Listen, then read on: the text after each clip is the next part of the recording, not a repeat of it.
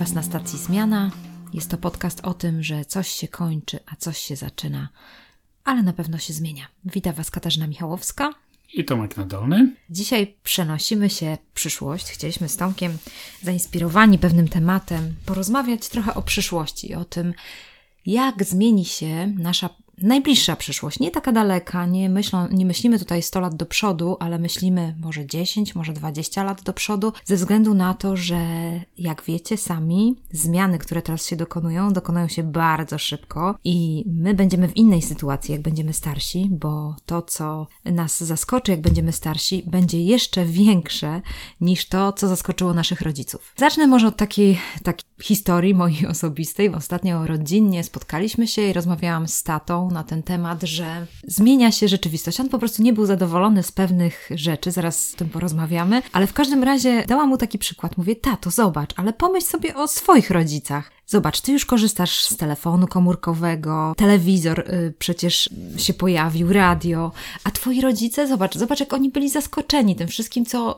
co się zmieniło i jak ty w tym się wszystkim odnajdujesz. Ty jakoś odnalazłeś się w tych nowych rzeczach i te nowe rzeczy, które teraz idą, my też musimy się w tym odnajdować i tak samo ty też musisz się w tym odnaleźć. Była tak, taka fajna rozmowa, bo widziałam, że tato sobie to uzmysłowił, że faktycznie, że tak samo jak on był nowoczesny dla swoich rodziców, tak samo my jesteśmy nowocześni dla niego, on jest taki taki lubi rzeczy nowe, lubi rzeczy poznawać, ale mimo wszystko tak się zmienia ta technologia, że już ci starsi ludzie nie nadążają. Co zainicjowało tą rozmowę? Otóż Gdzieś tam przy tym obiedzie rodzinnym chciałam porozmawiać z rodziną na różne tematy. Powiedziałam, rzuciłam takie hasło, mówię, słuchajcie, prawdopodobnie za 10 lat już zawód kierowcy nie będzie istniał. Nie będzie czegoś takiego jak kierowca. I dlatego, że duża część y, mężczyzn lubi bardzo samochody, lub rozmawialiśmy o tych samochodach i też wiem, że różne osoby wykonują zawód kierowcy i mówię, słuchajcie, no będzie trzeba jakoś pomóc tym naszym znajomym, pomóc się przebranżowić. Oni powinni szukać innej pracy. I wtedy w czasie ta dyskusja i rozmowa na ten temat, że takie zmiany nas czekają. I to jest też takim pretekstem dla nas dzisiaj, żeby tą stację zmiany obgadać, ze względu na to, że już jutro będzie spotkanie CV Hub, która będzie poruszać temat autonomicznych pojazdów. To właśnie Tomek organizuje takie spotkania i no wydaje mi się, że nie wiem, czy tam w ogóle ta sala pomieści tych ludzi, bo sobie wyobrażam, że będzie ogromna frekwencja. Każdego z Was zapraszam oczywiście, bo, bo to już jutro. O godzinie możesz powiedzieć? O 18. O 18, dokładnie. Na pewno podlinkujemy do, na, do naszego podcastu. Ciekawa jestem, czy się zastanawiacie nad tym, jak, jak będzie wyglądała nasza przyszłość, jeżeli chodzi o, o pojazdy. O tym, że może, że być może za 10, może 15 lat jazda autem będzie czymś ekstra, będzie czymś nawet bardzo drogim. I wiem, że ty, Tomasz, więcej o tym myślałeś, jakbyś może mógł puścić kilka inspirujących myśli do naszych słuchaczy. To jest, to jest też chyba powód, dla którego oczywiście ten odcinek nazwiemy Black Mirror. Mm, Dokładnie. Bo niby mówimy tutaj o przyszłości, ale mówimy o przyszłości, która już się staje dzisiaj, której dziś widzimy symptomy i zaczynamy analizować, jak te symptomy zmienią się w pełnoprawne takie szerokie zjawiska, które pewnie zmienią nasze życie. I wiem, że jest bardzo dużo takich oczekiwań od strony właśnie automatyzacji i pracy, i samochodów, i wielu innych, i inteligencji. Też miałem taką dyskusję niedawno z bratem Michała, który jest kierowcą. I właśnie zacząłem tak mu mówić, że wiesz, no twój zawód zniknie. Twój zawód prawdopodobnie zniknie, bo ty jesteś kierowcą ciężarówki to pierwsze będą próbowali zrobić właściciele tych ciężarówek lub firmy, które żyją z przewozów, to będą próbowały zoptymalizować to, że ty musisz spać, że ty musisz brać nadgodziny, że w niedzielę nie lubicie pracować i tak dalej, i tak dalej.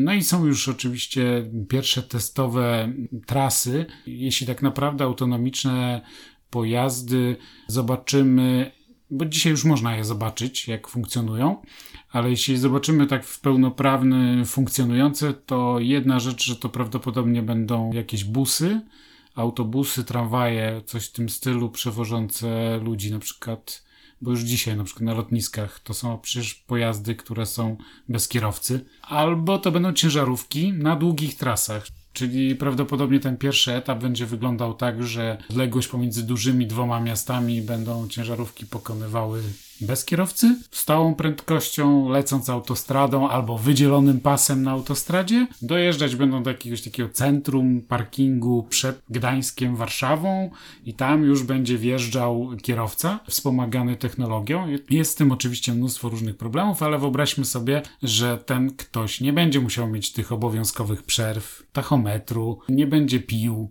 nie będzie zasypiał. Będą potrzebne różne inne rzeczy, zajazdy z kiełbaskami przy autostradzie i szalety nie będą tak potrzebne i tak dalej, i tak dalej. A jednak jak jedziecie autostradą, to widzicie, że ciężarówki generują dużą część ruchu i potrzebują dużych parkingów. Ci ludzie muszą spać, muszą się gdzieś umyć, muszą gdzieś się przespać i tak dalej, i tak dalej.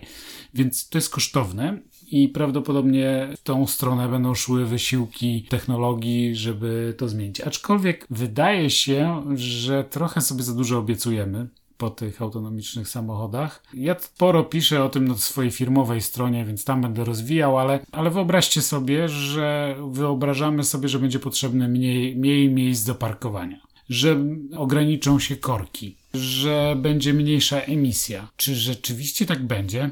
Czy to, że my samochody nie będziemy posiadać, pytanie, czy w ogóle się zgodzimy na to, żeby je nie posiadać, czy te samochody będą autonomiczne, czyli one będą miały kierowcę, czy nie będą miały kierowcy, czy to czyni taką dużą różnicę? Czy my na przykład nie będziemy dużo więcej jeździć zamiast chodzić? Kiedy będą tak łatwo dostępne samochody. Wyobraźmy sobie, że na przykład komputer będzie wybierał trasę najszybszą, będzie wiedział, która jest bardziej zatłoczona, która jest mniej zatłoczona i to będzie tak rzeczywiście wiedział, a nie tak jak dzisiaj Google robi predykcje, czyli przewiduje z dokładnością na przykład do 90 czy do 70%, że prawdopodobnie w tym miejscu będzie prawdopodobnie korek. Ale to jest tylko przewidywanie. Sztuczna inteligencja to, no tu, tutaj po czujnikach on będzie dokładnie wiedział, jaka jest sytuacja, więc będzie też przewidywał, że za 10 minut będzie taka i taka sytuacja. Na przykład od tego będzie zależała cena. Czym będziemy w stanie płacić więcej za to, żebyśmy jechali szybciej? albo żebyśmy jechali krótszą drogą, ale na przykład mieli jakiś priorytet, a może będą płatne priorytety. No wiecie, jest mnóstwo takich rzeczy. Emisja się nie zmniejszy, ludzi mhm. nadal wepchniemy do tego samochodu pięć osób, tyle, że żadna z nich nie będzie trzymała kierownicy. Czy rzeczywiście to tak radykalnie zmniejszy potrzeby parkowania? Przecież będziemy chcieli mieć ten samochód natychmiast pod naszym domem, kiedy go wezwiemy aplikacją. Więc on będzie musiał być gdzieś blisko więc musi jednak być gdzieś w tym mieście parkowany. I musi ich być bardzo dużo w obiegu. A jeśli ktoś będzie miał taki kaprys i sobie włączy, żeby ten samochód mu jeździł dookoła domu, na przykład całą dobę, żeby tak sobie po prostu jeździł. Przecież niektórzy ludzie tak dzisiaj dronami się bawią. Wiecie, jak sobie zaczniecie wyobrażać tego typu rzeczy, to, to trochę złudne jest to, że taka nadzieja, że to nam ponaprawia jakieś problemy zapominamy, że ludzie są ludźmi i że na przykład już dzisiaj wiele osób ma na przykład po trzy samochody w rodzinie, wiedząc doskonale, że byłoby taniej mieć tylko jeden, albo na przykład spokojnie, jeżdżąc tyle, ile jeżdżą, mogliby na przykład używać Ubera albo taksówki i to by wychodziło ich taniej niż te wszystkie ubezpieczenia, przeglądy tankowania, wynajem garażu, miejsca garażowego i tak I oni to wiedzą, a mimo to chcą posiadać Mało tego, na przykład chcą posiadać samochód, który kosztuje milion. Albo na przykład 471 tysięcy. Widziałem wczoraj taki samochód, przejeżdżając przez Gdańsk, stał wystawiony na sprzedaż. 471 tysięcy miał wystawiony na szybie cenę i stwierdziłem, wow, kto jest w stanie zapłacić takie wielkie pieniądze za, za samochód, który trzeba tankować, ile trzeba zapłacić za ubezpieczenie takiego samochodu Oni i tak dalej, i tak dalej. Ile będzie trwało, żeby ci ludzie zmienili sposób patrzenia na to, że na przykład fajnie jest mieć taki sam samochód, jak wszyscy mają, identyczny, nieduży, ekonomiczny, zeroemisyjny, prawie zeroemisyjny i tak dalej, i tak dalej. Moim zdaniem adaptacja technologii takiej jak telefonia komórkowa trwała kilkadziesiąt lat od chwili wynalezienia. To, że to się stało częścią naszego, przedłużeniem naszej dłoni, serca, nogi i pomocnikiem w bieganiu i jedzeniu i wszystkim, no to upłynęło kilkadziesiąt lat. Myślę, że z samochodami będzie jeszcze dłużej, Ale oczywiście mogę się mylić. Dlatego nazwaliśmy to Black Mirror. Dlatego nazwaliśmy to Czarne Lustro, bo tam też takie są zakorzenienia, takie są y, rzeczy, które już rzeczywiście realnie istnieją, ale powiedzmy sobie szczerze, możemy trochę powróżyć z fusów, jak będzie naprawdę bo jak otworzycie internet, to zobaczycie artykuły, w których mówią, że radykalnie zmienią się miasta przez y, samochody. Zaraz dalej macie artykuł, w którym mówi, nic się nie zmieni. Przecież te samochody będą musiały i tak jeździć na jakąś energię, którą ktoś musi wyprodukować. I tak dalej, i tak dalej. Także podobnie jak z samochodami jest z każdym innym zjawiskiem, o którym byśmy rozmawiali, akurat autonomiczne pojazdy na moim timeline'ie, czy tam w mojej grupie, którą ja moderuję, rzeczywiście bardzo dużo o nich rozmawiamy, więc może tutaj się trochę roz, rozwinąłem za bardzo, tam też odsyłam, ale to jest bardzo ciekawe, że te takie wszystkie nasze nadzieje, obawy, może się spełnią, może się nie spełnią. Warto wiedzieć, jakie będą skutki. Moim zdaniem, na przykład, patrząc na to, że dopiero dzisiaj do nas dochodzi, jak, znaczy 20 lat temu doszło do nas, jak telewizja nam niszczy życie. Dzisiaj nam dochodzi do nas, jak social media i smartfony nam niszczą życie. Oczywiście wspomagają też, to wiadomo. Prawdopodobnie autonomiczne pojazdy mocno wpłyną na nasze życie. I warto już dziś się zastanowić, co zrobić, żeby wpłynęły dobrze, a nie źle. Lubię, Tomek, zawsze z Tobą rozmawiać, ze względu na to, że Ty masz inną perspektywę i to jest naprawdę super, bo ty patrzysz na te zmiany miasta. Ja ciągle się zastanawiałam nad tym, myślę sobie, jejku, przecież tyle Polaków pracuje jako kierowcy, że zginie zawód, że będą duże zmiany społeczne, tak jak rozmawialiśmy, że, że tak jak mówisz, y, nawet to, że te, że te samochody przejadą przez y, autostradę, to już eliminuje ileś miejsc pracy, a przecież my kierowcami stoimy w Polsce. To jest, to, prawda, to jest, potęgą, to jesteśmy potęgą. Ja jestem ciekawa, czy w ogóle rząd się zastanawia nad tym, czy jakoś jak to będzie, jeżeli tyle ludzi straci pracę w Polsce. No wiesz, jak sobie pomyślisz, ile na przykład ludzi pracuje we wszystkich tych stacjach diagnostycznych, a na przykład, no nie tak, wiem, tak, a dzisiaj, tak. a prawdopodobnie czujnik już będzie mówił, ok, pasek klinowy i podjeżdżać będzie do jakiegoś pit stopu na tym, w którym nie, nie będzie potrzebnych jakichś pomocy drogowych i takich rzeczy, bo to można sobie wyobrazić, że będzie cała seria rzeczy, które będą powoli degradowały pewne grupy zawodowe, a znowu inni będą zupełnie potrzebni. Ja widzę tu analogię z dyskusją na temat radiologów i sztucznej inteligencji. Nie wiem, czy słyszałaś o takim takim zjawisku, ale to zaraz wrócimy. No w każdym razie w Polsce powinniśmy się zastanawiać, zastanawiać tak. co my z tym zrobimy. Dokładnie. Drugą myśl, którą miałam, to pomyślałam sobie, że dla mnie te autonomiczne pojazdy, że to że to było tak, jak wprowadzenie maszyn do fabryk, że rachunek ekonomiczny też to w jakiś sposób wymusi. To jest pytanie, czy to będzie, na ile to będzie ekonomiczne dla firm, na, na pewno ktoś to liczy. No są przecież ogromne konglomeraty, zarządzają tego typu rzeczami. Tutaj jednak pieniądz wygrywa, niestety, i ta, jeżeli to będzie zyskowne, jeżeli to będzie przynosiło profity, to na pewno się zmieni. To na pewno ludzie po prostu zostaną wyeliminowani, jak kiedyś przy ci, którzy byli przy manufakturze manufakturach, te manufaktury już pracowali. Mhm. Już y, zakup Stany Zjednoczone podały, teraz jakoś parę dni temu były podawane dane statystyczne dotyczące zakupu robotów do, do fabryk i do usług. Przyrost jest taki, że to tam pięcio, sześciokrotny, pięć, sześć razy wzrasta rocznie suma zakupów robotów. Każdy z tych robotów zastępuje kilkoro ludzi i dotyczy i magazynów Amazona, i dotyczy fabryk samochodów, ale też i dotyczy różnych innych rzeczy. Na przykład, nie wiem, w Japonii jest robot barista, czy tam w Korei, który robi podobno kawę dużo lepszą niż przeciętny barista, bo robi ją tak dokładnie, że, wszystko jest, wszystkie parametry są przestrzegane, a w kawie przecież o to chodzi, że musi być świeżo zmielona, długość parzenia, no wszystko tam musi być ide- mhm. przyciśnięta, tak, tak, tak. dokładnie mhm. i te rzeczy i tak dalej.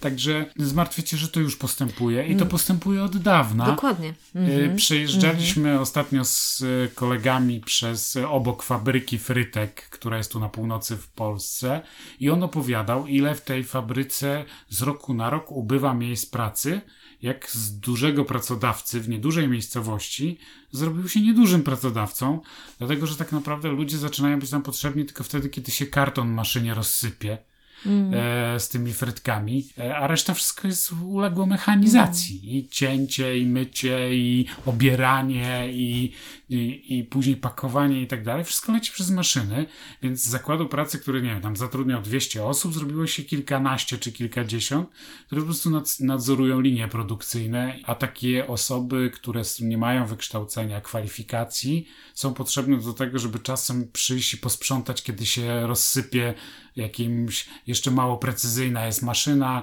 karton się pęknie, rozpadnie worek czy coś takiego i wtedy trzeba, trzeba to posprzątać.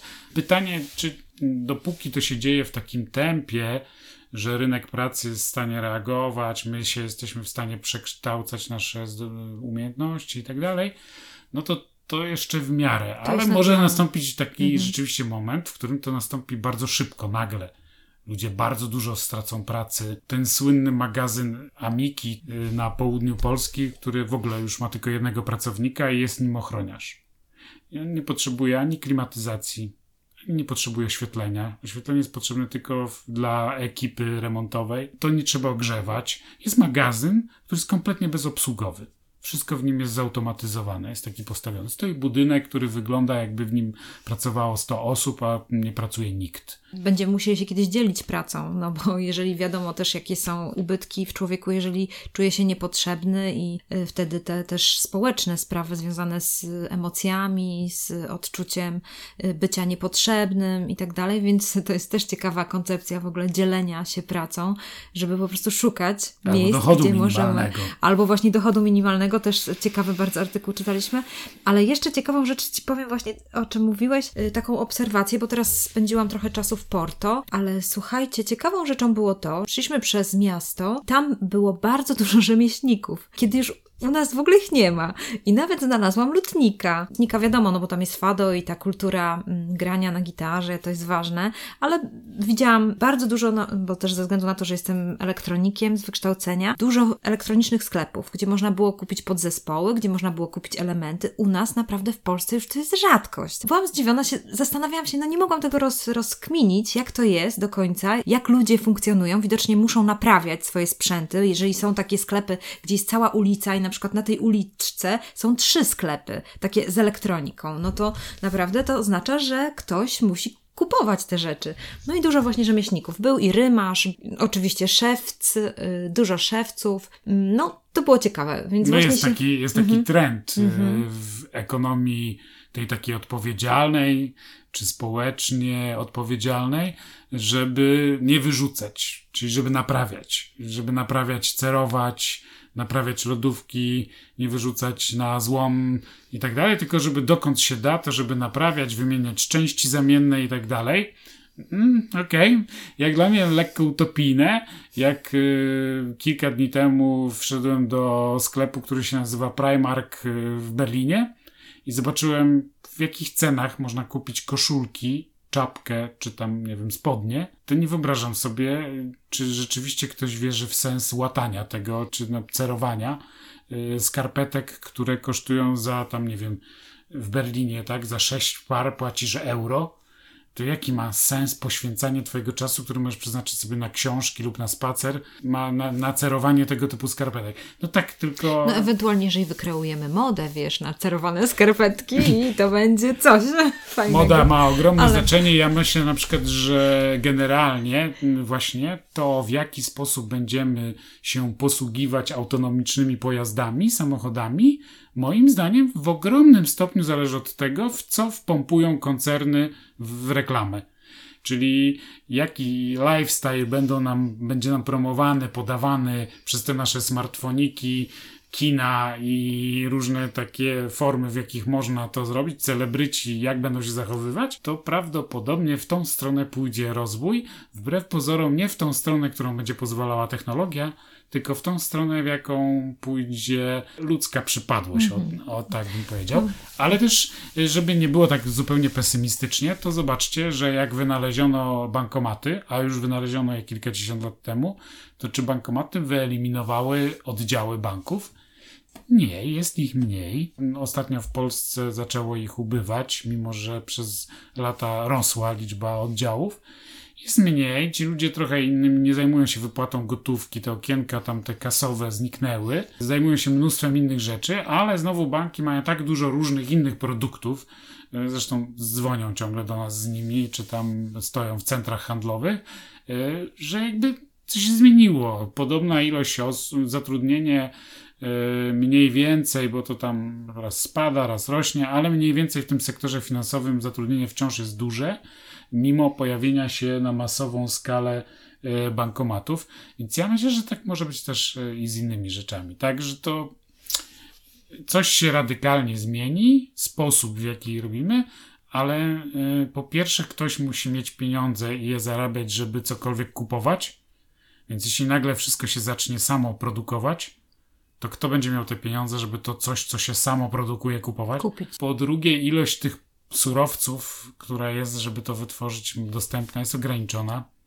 Więc to wszystko gdzieś tam musi się zazębiać i wydaje mi się, że jednak bliższe rzeczywistości będzie to, co się dzieje z bankowością i z bankomatami, z tym, że coraz bardziej, coraz więcej rzeczy robimy przez aplikacje, że fintechy, że nowe rodzaje kart kredytowych, że jedne upadają, drugie coś tam, a z drugiej strony ciągle wymyślają nowe usługi, na przykład bitcoiny, to nowe, nowe coś, czym prawdopodobnie ileś ludzi na świecie zajmuje się tym całą dobę na okrągło, zajmuje się problemem, jak tu zarobić, sprzedać, kupić bądź zabezpieczyć posiadanie bitcoinów na, na, naszym, na swoim serwerze, lub się zajmuje ich tak zwanym kopaniem czy tam ich komputer się zajmuje tym kopaniem, więc tak myślę, że będzie z wieloma rzeczami. Jednak ja jakoś, kurczę, mało wierzę w człowieka. Wydaje mi się, że człowiek no często e, śmieje się, ale to tak troszeczkę ze smutku.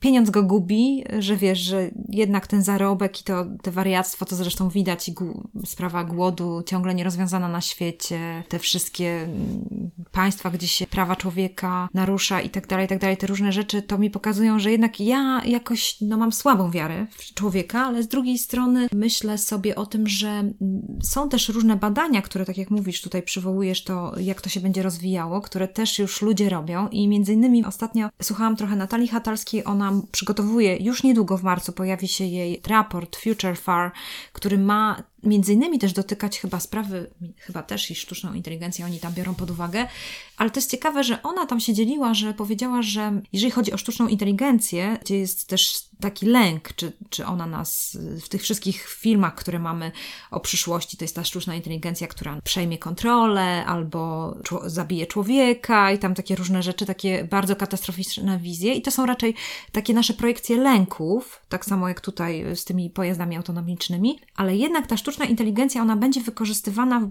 bardziej funkcjonalny sposób. Ona po prostu ma ludziom, no z jednej strony na pewno generować zyski, ale z drugiej strony będzie też miała tą użyteczną formę, czyli będzie pomagała nam w różnych dziedzinach naszego życia.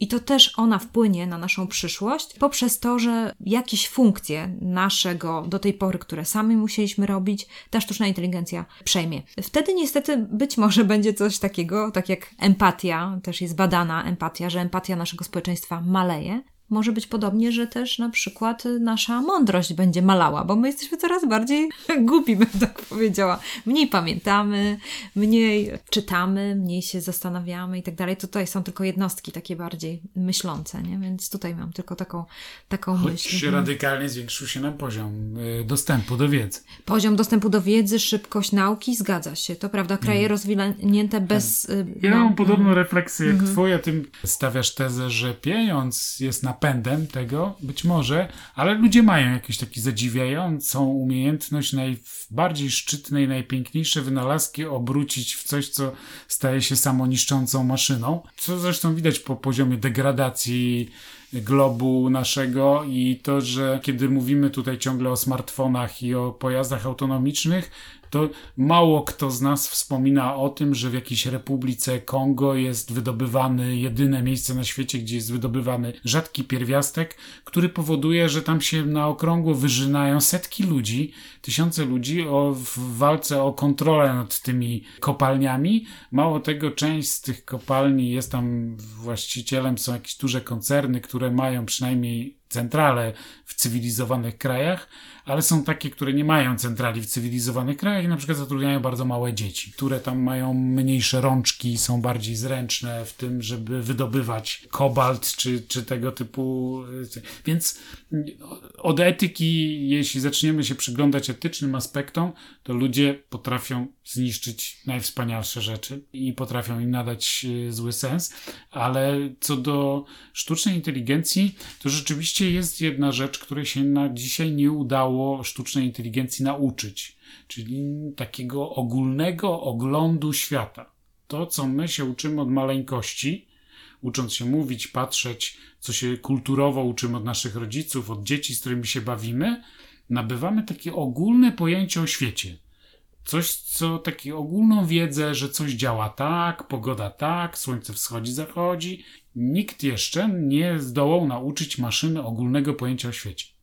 Można w nią zapakować dużo danych, nauczyć ją, że na przykładzie innych procesów w jaki sposób może analizować. I ona może nawet zacząć po swojemu, zacząć je analizować inaczej niż myśmy ją nauczyli, ale ona wciąż się obraca w pewnym zakresie danych i nie umie takiego szybkiego mindsetu mieć o wszystkim. To jest zastanawiające i prawdopodobnie długo jeszcze nie przekroczymy tego ograniczenia sztucznej inteligencji. Ale dwa lata temu albo półtora roku temu rozmawiałem z naszym wspólnym znajomym Mirkiem. Pozdrawiamy Mirka Jasińskiego przy okazji. Mówi: Słuchaj, Tysiące radiologów już na świecie pracuje w ten sposób, że sobie siedzi pod palmami gdzieś tam, powiedzmy, nie na, gdzieś tam w Azji, ciepłej plaży, dostają przez internet te zdjęcia, które nam robią tutaj gdzieś w Polsce, czy w Wielkiej Brytanii, czy w Stanach Zjednoczonych, robią nam radiologiczne zdjęcia, no i oni je tam oceniają, opisują i odsyłają jako zrobioną robotę. Tak będzie za chwilę że po pierwsze wszyscy będą mogli tak pracować, radiolodzy, a po drugie za chwilę to przejmie sztuczna inteligencja. I ja mnie to zaintrygował, ten temat i tak w pierwszym momencie mówię, ty Mirek, ty masz rację, radiolodzy to piersi, w ogóle pod nóż. Właściwie to nie ma sensu dzisiaj iść na Akademię Medyczną i się uczyć bycia radiologiem, bo to zupełnie nie ma sensu. I zacząłem tak drążyć, zastanawiać się, jak to patrzeć, jak, rozwiąz jak rozwiązuje się tego typu problemy w branży medycznej. No nie jest tak. Na przykład podam, że rocznie w NGS, czyli w tej w brytyjskiej służbie zdrowia, robi się 38 prawie milionów zdjęć. 30% wzrostu rocznie zdjęć wykonywanych, prześwietleń jest robiony. Słuchajcie, teraz idziecie do dentysty, macie prześwietlenie od razu robione i ktoś musi umieć to zinterpretować, to zdjęcie, więc może to zrobić maszyna bądź człowiek i tak dalej, a wiecie, ile w Wielkiej Brytanii jest radiologów? 4970. 38 milionów zdjęć. Tak czy siak technologia jest potrzebna, żeby po prostu przyspieszyć te procesy, usprawnić, żeby ludzie mogli realnie zdrowieć. Druga rzecz taka, jak na przykład badanie, o którym tutaj już w wcześniejszych podcastach mówiliśmy, to wykrywanie wczesne depresji. Są już maszyny, które potrafią wykrywać y, po tym, jak się zachowuje nasza mimika, albo maszyny udowadniają, że ludzie z depresją inaczej na Instagramie wrzucają zdjęcia. Możemy to w ten sposób zrobić. Możemy też y, stres pourazowy wykrywać na przykład poprzez wywiad taki prowadzony przez robota i takie eksperymenty zostały już zrobione, ale Dzisiaj jest tak, że żeby zdiagnozować stres pourazowy, czy na przykład depresję, trzeba po prostu zrobić bardzo kosztowny wywiad, rozmowę z człowiekiem i tak dalej. Wykrywamy, mówiliśmy ile procent? 10, 20? Ile? No, jakiś mhm. nieznaczny procent wykrywamy, wiedząc, że, że większość ludzi od czasu do czasu miewa tego typu problemy i że właściwie każdy amerykański żołnierz wracający z Syrii, czy z Iraku, czy z jakichś tego typu miejsc powinien być przebadany, czy przypadkiem nie ma stresu pourazowego, żeby za chwilę nie strzelił w łeb. Potrzeby są tak gigantyczne, że 5 tysięcy radiologów nie musi się bać o pracę, bo zawsze będzie jakiś level, który jeszcze będzie musiał człowiek podjąć jakąś decyzję, coś jeszcze będzie dodatkowo do konsultacji. Przykładem jest na przykład przemysł lotniczy. Przecież w tych samolotach maszyny są znacznie lepsze od ludzi a nadal latają piloci i nadal strajkują. Tak, tak. Także tak. e, no, no mówię, jakby wydaje mi się, że przeceniamy nieograniczoność i prędkość, z jaką mogą być tego typu wynalazki wdrażane w rzeczywistość. Tak. Wydaje nam się, że to będzie szybciej. Tak. Y, Ja też mam, wiesz, to taką podobną obserwację, bo myślę sobie o tym, że nam się wydaje, ze względu na to, że myśmy przeszli w ciągu tego krótkiego czasu z Nokii do smartfona i nam się wydaje, że my już jesteśmy taka high technology, ale wydaje mi się, że jeszcze nie osiągnęliśmy takiego pułapu, żeby na przykład zastąpić lekarzy, chociaż no już tu jest wieszczenie, że to też zawód, który już niedługo zniknie, lekarze, ale ciekawą też miałam rozmowę, to tak, widzicie, to tak fajnie jest udać się gdzieś na miasto, porozmawiać z różnymi ludźmi, miałam ciekawą rozmowę z moim stomatologiem, który powiedział do mnie tak, mówi, no widzi pani, kiedyś to było, iluś stomatologów wyrywali zęby, bolał ząb, wyrywano ząb. Później, kiedy zaczęto robić te różne odkrycia na temat e, zębów i co robić z tymi zębami, no to już wieszczono, że teraz już w ogóle jakby te, ten zawód zniknie i tak dalej. On mówi, że ten zawód jeszcze bardziej się rozwinął, bo zrobiono tyle odkryć i różnych możliwości i stomatolodzy są w różny sposób, ortodoncja się rozwinęła i tak dalej. Że leczenie zęba może kosztować 100 zł i 1500 zł. O tak, dokładnie to wiemy, że, że ile, jakie to są koszty i jak, jak ten zawód się rozwinął. Więc tak naprawdę w tym kontekście to sobie myślałam o lekarzach, że no jednak my jesteśmy tak skomplikowaną maszynerią, że tutaj jeszcze wiele, wiele odkryć będzie w tej dziedzinie i na pewno sztuczna inteligencja pomoże w tym, to będzie fajne, dlatego że ona wtedy jakąś część zasobów zrobi. Ale tutaj jeszcze człowiek będzie miał więcej do dodania, nie? Do, do tych poszukiwań, że ta, tak jak mówisz, ta dostępność wiedzy i, i być może też efektywniejsza pomoc ludziom. Sztuczna inteligencja, na przykład IBM, nazywa się, jest taki program Watson i ona jest między innymi, po, wspomaga procesy w szpitalach właśnie, czy procesy właśnie te, które mają zastąpić radiologów i tak dalej. No i nigdzie nie jest tak, żeby Watson podejmował za człowieka decyzję, aczkolwiek na przykład jest szpital w Mongolii, w którym nie ma ani jednego radiologa i w nim Watson podejmuje decyzję. Więc to też jest... Yy, to też musimy zrozumieć, że być może to jest mniej komfortowa sytuacja, że maszyna podejmuje decyzję. Dzisiaj na przykład te roboty, w które inwestują brytyjskie szpitale, wykonują operacje już, niektóre, robią to po prostu gorzej od ludzi. Ja nie, nie, nawet nie zastanawiam się, jaki komfort mają ludzie, którzy są poddawani tym zabiegom, co oni sobie myślą, kiedy im ktoś uświadamia, że będą kompletnie, maszyna będzie robiła im e, zabieg. Ludzie się różnią, Ludzie bardzo się różnią. Wbrew pozorom to się tak wydaje, że my jesteśmy anatomicznie podobni. Absolutnie nie. Mamy tak duże różnice, że nie da się skalpela ustawić, żeby on jak w obrabiarce chodził. Także ten szpital w Mongolii po prostu nie miał innego wyjścia. Być może Watson popełnia tam bardzo dużo błędów, ale jakie mają wyjście, jeśli nie mają w ogóle radiologa żadnego? Wydaje mi się, że w takich miejscach prędzej znajdą zastosowanie, kiedy jest po prostu paląca potrzeba, brak dostępu dla ludzi, w jakieś bardzo rzadko zaludnione tereny będą potrzebowały na przykład lekarza, który bardziej online będzie stawiał diagnozę. Tak już dzisiaj jest. Po prostu czasami lepiej mieć lekarza online niż żadnego. Tak samo jak czasami lepiej zapytać się w Google'ach, co mi jest, niż nie wiedzieć nic o tym, ale bardzo często dowiemy się bzdur i kupimy, wydamy 300 zł na specyfiki, które nam nie pomogą. Ja bym się bronił przed takim stawianiem takich hipotez czy takich koncepcji, że już wiadomo, że coś tam. Nie idź na studia, bo takie, bo, bo na pewno sztuczna Już, przestań być kierowcą, bo coś tam. Pewnie kierowców będzie potrzebnych mniej, a może więcej.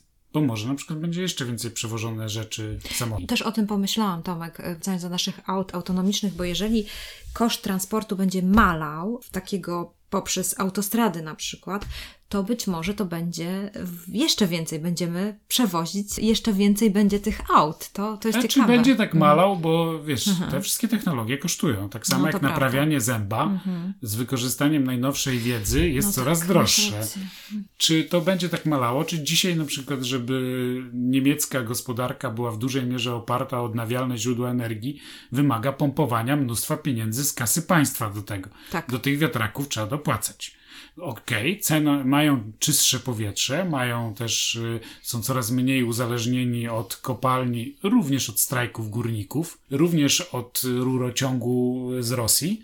Są coraz mniej od tego uzależnieni, ale to kosztuje. to tak łatwo wcale nie jest doprowadzić Zgadza do takiego się. stanu, w Mhm. którym y, ten, prawdopodobnie baterie słoneczne też mają jakieś rzadkie w sobie pierwiastki, które są, istnieją gdzieś tam tylko w jakimś tam świecie, w którym jakiś wataszka przejmie kontrolę i, i tak dalej, i tak dalej. I znowu- Więc Mhm. przede wszystkim życie jest skomplikowane, świat jest skomplikowany, wszystko jest kołem zębatym, co zahacza jedno o drugie i dzisiaj nie jesteśmy w stanie predykcji zrobić tego wszystkiego. Choćbyśmy mieli nie wiem jak zaawansowaną sztuczną inteligencję, to najpierw musimy dać jej dane wyjściowe.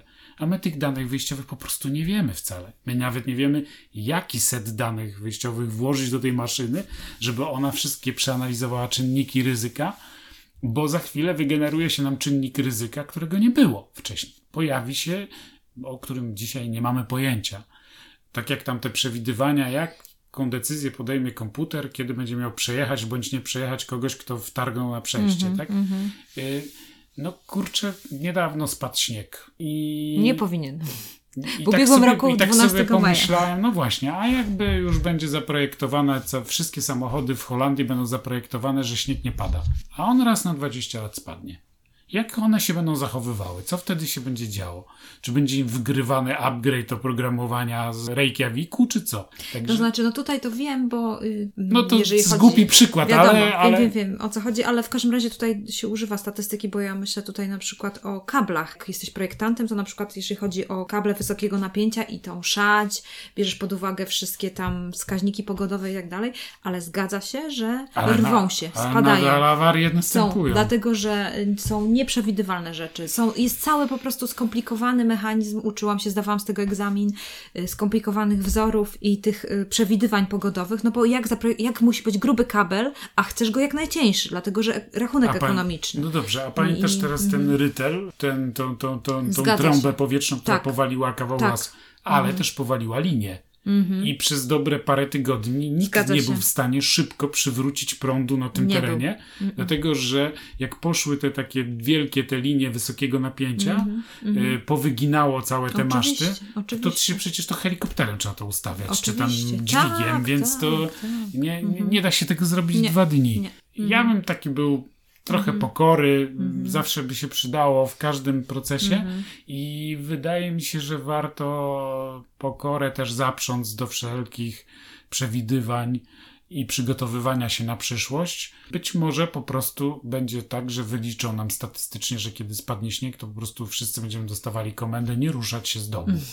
Sięgać do zapasów na czwartej półce w lodówce i nie ruszać się z domu. No tak. Może tak będzie, bo może tak statystyka wyliczy, że to nie powinno trwać dłużej niż dwa dni, więc opłaca się bardziej wygasić całą gospodarkę niż, niż te. Mąż mojej koleżanki właśnie jest odpowiedzialny w Stanach. Bardzo ma stresujący zawód, bo jest odpowiedzialny za to, żeby autobusy szkolne wyjechały po dzieci. I jeżeli spadnie śnieg, to tak jest, że w Stanach się nie odśnieża dróg, tylko po prostu dostają informację, że Dziś nie ma dzisiaj szkoły. nie ma szkoły, co oczywiście generuje inne problemy, bo rodzice wtedy muszą coś z tymi dziećmi zrobić, jeżeli są zwłaszcza maluszki, bo rodzice wtedy no, mają pretensje, że nie przyjechał ten autobus szkolny. Nie mogą ruszyć do pracy, Nie mogą ruszyć do zostać. pracy, dokładnie. I ja tutaj sobie też nie wyobrażam, żeby jego pracę za. On ma tak dużo zmiennych i ma tak stresującą pracę, żeby zdecydować, czy jechać, czy nie. On tam bardzo dużo podejmuje takich różnych decyzji, ale jestem przekonana, że za jakiś czas na pewno sztuczna inteligencja będzie mu pomagać w, tym, w tej analizie i może zdejmie trochę z niego stresu, wiesz, że, będzie miał jednak więcej zanalizowanych tych danych, żeby podjąć jeszcze lepszą decyzję, bo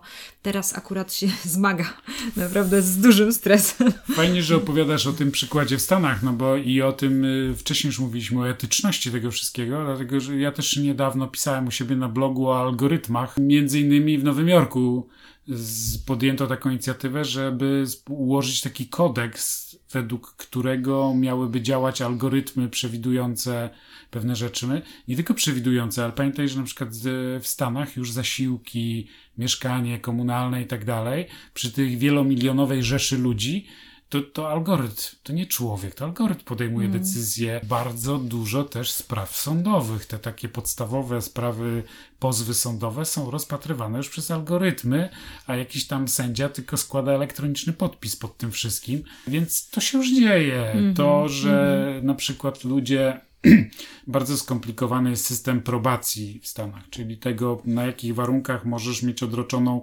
karę więzienia. On jest mega skomplikowany w Stanach i jakiekolwiek jego naruszenie powoduje, że właściwie wracasz do paki. E, tam w ogóle bardzo dużo ludzi proporcjonalnie siedzi w pace w porównaniu z innymi krajami. No i to algorytm to liczy. Algorytm liczy, czy ty się stawiłeś według niego na ten komisariat, czy się nie stawiłeś, czy odrobiłeś te prace społeczne, czy nie. Ktoś tam coś nie wcisnął, ktoś nie wpisał i idziesz do więzienia po prostu. Więc de facto takie rzeczy się już dzieją. No i tam podjęto taką inicjatywę, żeby zrobić to etycznie, czyli żeby algorytmy miały pewne zasady, żeby nie pisać algorytmów, czyli nie pisać prac programistycznych, które będą się wyłamywały przeciwko pewnym zasadom mm -hmm, humanizmu tak. i tak dalej, mm -hmm, i tak dalej. Mm -hmm. Ja myślę, że to jest mądre. Tak, ja myślę, tak. że mhm. powinniśmy nieustannie robić Dokładnie. rewizję tych wszystkich tak. rzeczy, czy one po prostu, mhm. czy one służą ludziom, czy one mhm. dobrze służą ludziom, czy one służą w ogóle ziemi, czy one są ekologiczne w sensie takim, czy one zachowują dobrostan czy, czy zwierząt. Nikogo nie wykluczają, i, czy nie ranią i tak dalej. Czy nie są też, rasistowskie. No dokładnie. Bo słuchajcie, może program nie jest rasistowski ale programista mógł być rasistą i Niestety. mógł ułożyć to w taki sposób według swojego, swoich przekonań, że jednak biali to coś tam, a na przykład Żydzi to jednak coś tam.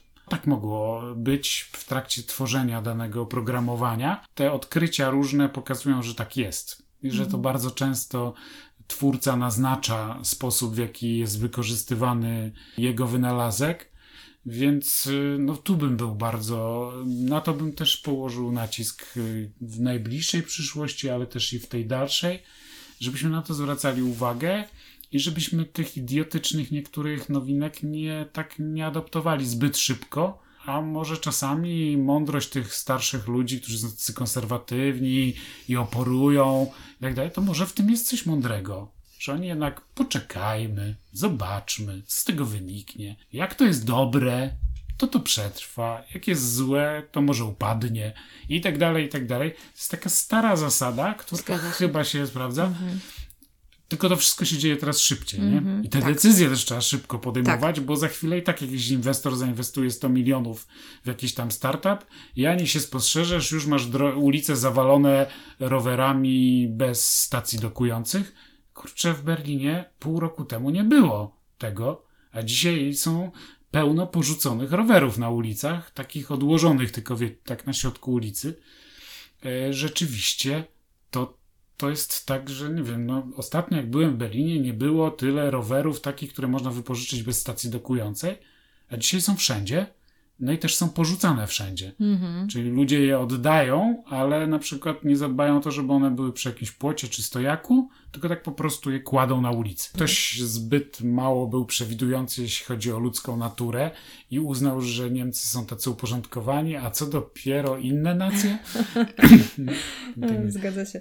I tutaj jak mówisz, to od razu tak y, chyba wydaje mi się, że taki ostatni temat, który moglibyśmy poruszyć, to dotyczy tego oceniania, bo y, jak mówiłeś o tym, o tym więzieniu i tym, że ktoś musi pewne warunki pełnić, to już właściwie to zostaje bardzo szybko też zaadoptowane do biznesu, ze względu na to, że, że możemy w jakiś sposób na przykład ocenić naszego kierowcę, czy miał czyste auto, czy ładnie w nim pachniało, czy był uprzejmy, czy był miły. Czyli kierowcy są oceniani, pasażerowie są oceniani, alegrowicze są oceniani, sprzedający, kupujący i tak dalej, i tak dalej. Ale to się rozszerza. My teraz y, jesteśmy w jakiś sposób oceniani i też już wiemy, że wprowadzono taki, taki system. To już się dzieje, to, to nie jest przyszłość, tylko już w Chinach, y, kiedy jest taki duży, obszerny artykuł, też go załączymy w naszym podcaście. Polecamy, żeby go przeczytać. Ciarki się na plecach roją w jaki sposób wymyślono sposób ocen ludzi ze względu na to, czy na przykład mogą dostać kredyt, czy nie mogą dostać kredyt, czy mogą być w takiej szkole, czy innej, muszą spełnić zasady i najgorsze jest to, że tak naprawdę nikt nie wie, co leży u podłoża tej oceny, w sensie takim, jak czytałam ten artykuł, to tylko miałam takie skojarzenie, myślę sobie, kurczę, najgorzej to jest grać w grę, w której nie znasz zasad. Tak, ten rating, który będzie umożliwiał jakiekolwiek rzeczy typu mieszkanie komunalne, czy tam, czy pożyczkę i tak dalej, e, on ma objąć wszystkich mieszkańców Chin. czyli to jest spora część globu. Wiadomo, że tam wszystko jest kierowane przez komunistyczną partię Chin. To grube jest, bardzo grube, ale nie wiem, czy słyszałaś jeszcze lepszą nowinę. Kilka dni temu pokazało się na BBC reportaż, że w Pekinie policja została już wyposażona w takie okulary. To jest po prostu Black Mirror dziejące się szybciej niż myślimy. E, dostała już takie okulary, które jakby identyfikują po twarzach ludzi zakłada okulary, pani policjant czy pan policjant już wie z kim rozmawia, nie musi go legitymować. Tak. Coś jak na przykład, nie wiem, w Skandynawii, kiedy twój numer rejestracyjny sobie wrzucą do maszyny policja, to już wie, czy ty jesteś bogatym człowiekiem, czy nie.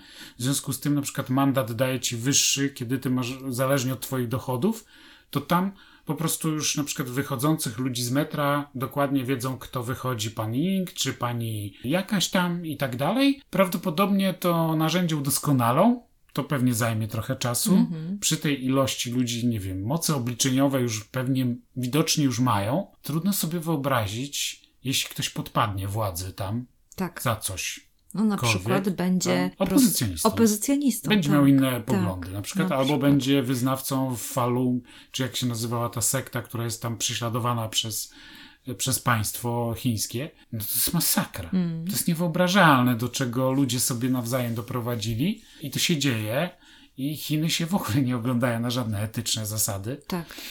A prawdopodobnie dzięki temu też tak prą do przodu bo jednak my się samo, dobrowolnie samo ograniczamy w Unii Europejskiej i w Stanach co do zasad etycznych pewnych eksperymentów i pewnych wynalazków. Tam tego nie ma. Ta przyszłość, którą pokazuje czarne lustro, no ona się dzieje już i, i zaledwie można obejrzeć czasami te odcinki i one kilka miesięcy później, czy rok później Odkrywamy, i można już... przeczytać na Wired, mm -hmm. że to mhm. się dzieje. Trochę może w innej formie, mm -hmm. bo mhm. i tak dalej. I to jest, zresztą myślę, że to jest podłoże sukcesu tego, tego serialu, bo przecież tam każdy film jest osobną całością, one nie mają wspólnego wątku. Wydaje mi się, że to jest jego, za sukcesem jego stoi to, że on jest tak bardzo realny, tak niesamowicie realny, prawie jak ucho prezesa. Dokładnie. Jeszcze w tym wszystkim niestety przeraża mnie fakt też, o którym mówiła Natalia Fatalska, że niestety ja nie, nie znalazłam tego badania, ale ona się powoływała na to, że też nie wiadomo dlaczego e, empatia społeczna spada. Jeszcze tak nie znaleziono, no jakby naukowcy pracują nad tym podłożem. Prawdopodobnie to wynika, jak intuicyjnie czujemy, że wynika z tego uzależnienia od mediów społecznościowych, tego, że te relacje się spłycają, że nie ma tych bliskich więzi, one też są naruszone i e, empatia spada, co niestety powoduje, powiedziano tutaj katastrofę w wietrze. Ale z drugiej strony, żeby już nie być taką e, pesymistką, to e, są takie obszary, są takie sfery, gdzie ludzie poszukują, to są jednak takie ruchy, takie, takie miejsca, gdzie ludzie poszukują jednak tych doznań, na przykład tak jak relacje społeczne, że jednak decydują się, żeby wchodzić do restauracji i nie używać telefonów. I myślę sobie o tym, że niedługo, chociaż nie wiem, czy, czy już to jest, że niedługo będą takie specjalne strefy, gdzie będzie jakieś specjalne zakłócające urządzenie, że tam nie będzie można w ogóle użyć telefonu. I chyba już są chyba takie kawiarnie. Zabrzmiałaś jak Amerykańska amerykańska konserwatystka. Ale, ale, nie, ale, ale wiesz ale, co, ale naprawdę, prawdopodobnie... ze względu na to, że na, już badania też to wykazują, że załóżmy dzieci, które są pozbawione kontaktu z przyrodą, bardzo wysoki wskaźnik ADHD.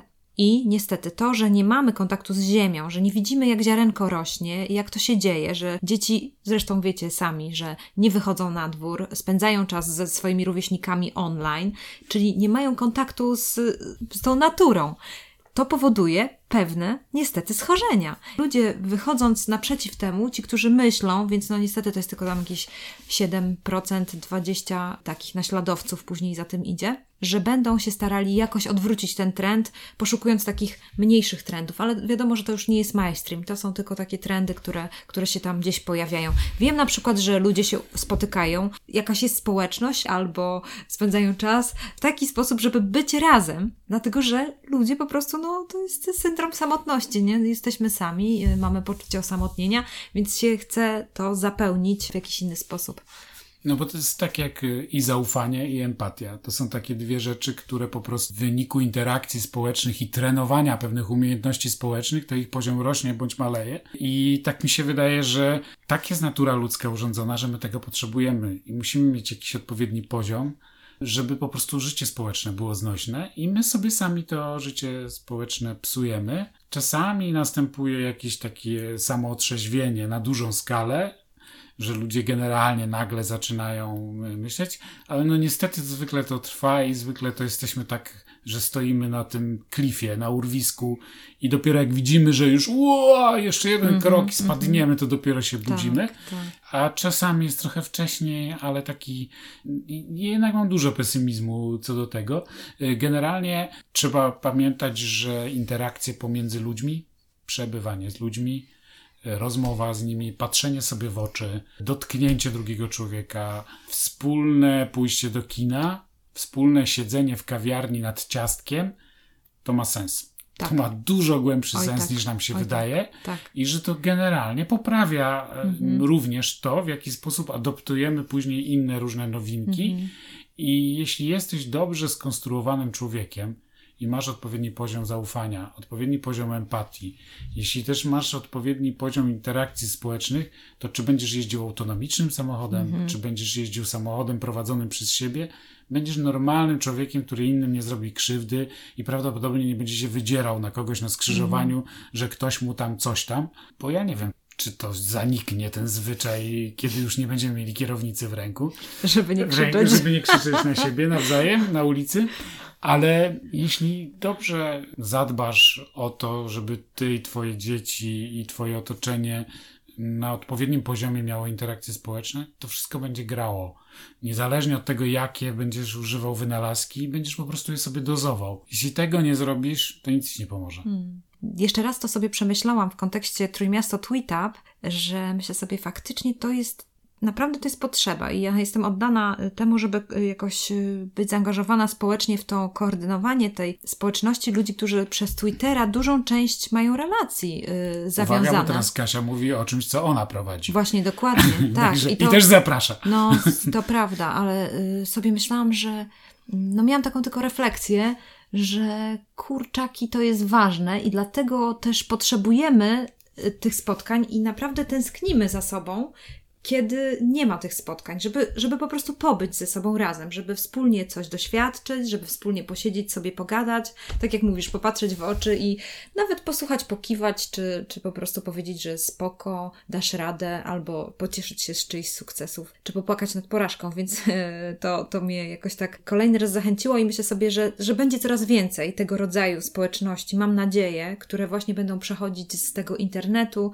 do realu, żeby, żeby ci ludzie mogli mogli w jakiś sposób przebywać wspólnie i, i się rozwijać, bo tego brakuje po prostu, zwyczajnie brakuje. A jeśli czujesz, że takie spotkania ci przynoszą, że coś było fajnego, to, to, to wcale nie jest nic złego. A jeśli odczuwasz po prostu lenistwo, żeby wyjść do ludzi i wolisz w tym czasie posiedzieć i z nimi pogadać przez Messengera, to źle robisz. Tak, dokładnie. To zrób inaczej. To, nie, to jest Raz na jakiś czas jednak no. rusz do ludzi, utrzymuj trochę mniej, tych interakcji, ale dobrej jakości. Mm-hmm. I na pewno osobista rozmowa z, trze- z trójką ludzi, z dwójką ludzi mm-hmm. będzie dużo lepsza niż założenie grupy dyskusyjnej na Facebooku i obgadanie tam przez godzinę czegoś. Poza tym zobacz, czy wy widzicie, ile czasu tracimy wiecznie czekając na to, aż tam te, te kropeczki, tam ktoś coś nam odpowie i tak dalej. Ja zawsze się zastanawiam, Boże, ile już bym poszedł jaki kawał z psem, zanim bym doczekał się na te wszystkie odpowiedzi. Dlatego między innymi mhm. odinstalowałem aplikację Messengera w telefonie, ale uzbrójcie się w takie antyciała, przeciwciała, w lekarstwa, w witaminki, w suplementy, które wam pozwolą adaptować te różne zmiany technologiczne i w zdrowy sposób. Mhm. I ja myślę, że to akurat każdy może zrobić dla siebie i może się w tym potrenować. Pewnie będziemy Was do tego jeszcze nie raz zachęcać. Mhm. Ja tylko jeszcze, już tak wracając y, jeszcze do tematu naszego początku, a już kończąc nasze rozważanie i naszą dyskusję z Tomkiem, chociaż moglibyśmy tutaj faktycznie spędzić za dwie godziny, bo taki jest interesujący temat, ale myślę sobie tak, że Na pewno sobie przypominacie takie biało-czarne filmy, na których na przykład, y, których grał Harold Lloyd. W każdym razie chodzi o to, że auta kiedyś jeździły zupełnie bez jakiegoś układu, bez układu dróg. Po prostu jeździły po jakichś drogach. Później ludzie wprowadzili zasady, ograniczenia, ustalili jakieś kierunki, zrobili światła, ze względu na to, że była taka potrzeba. I wydaje mi się, że te zasady, coś na razie jesteśmy w jakimś chaosie, coś się buduje, coś się kręci, ale w końcu zaczniemy sami też robić jakieś zasady, jakimi powinniśmy się poruszać, y, jak to wszystko unormować. Po prostu jesteśmy w trakcie normowania pewnych rzeczy. Nie jest to fajny proces, bo jesteśmy ciągle w takim permanentnym procesie zmiany, ale wydaje mi się, że, że to może w końcu y, mieć jakąś całość, jakąś spójną całość być y, jasne dla innych. Obiecałem sobie, że nie do mnie będzie należało ostatnie słowo, ale jak mówisz o tej analogii z tymi drogami, to ja dokładnie y, pisząc ostatnio tekst, użyłem takiego obrazu, żeby sięgnąć do tego zdjęcia wykonanego na Manhattanie w 1900 roku, w którym jest taki chaos, te konie, kupy tych koni, wozy, przekupki, to wszystko razem na tej ulicy. No i oczywiście jest tam zestawione ze zdjęciem wykonanym 100 lat później, kiedy rządek samochodów, ale mało ludzi i tak dalej, i tak dalej. Wiecie, ja mam jedną taką obserwację, że co stało za tym, że ten obraz sprzed 100 lat jest taki ciekawy, to wtedy wszyscy byli równouprawnieni. Nie było jeszcze przepisów, które mówiły, że samochód jest ważniejszy od człowieka, rower jest ważniejszy od człowieka, a od roweru ważniejszy jest samochód i że tramwaj ma pierwszeństwo. Nie było. To potem się urodziło. Okej, okay, może musiało, a z drugiej strony może czasami warto po prostu zrobić taki krok do tyłu i się zastanowić, a dlaczego? A dlaczego na przykład samochód? Mhm. Czy przypadkiem nie ulegliśmy reklamie Forda? Czy to nie Ford nam wymyślił pewną rzeczywistość i tak dalej, i tak dalej? Tak. E, więc kroczki do tyłu to mhm. jest bardzo dobra rzecz. Plusem dewaluacji wartości jest to, że odkrywasz nowe wartości albo odkrywasz sens wartości. To też jest fajne. Więc może być to moje ostatnie zdanie. Dziękujemy Wam bardzo za słuchanie nas. Piszcie, jeżeli macie jakieś pomysły na to, jak będzie wyglądała nasza przyszłość. No, liczymy, że się z nami nie będziecie zgadzali, a może zgadzali. Yes. Napiszcie coś Dokładnie. tam ciekawego. Na razie, hej. Do usłyszenia.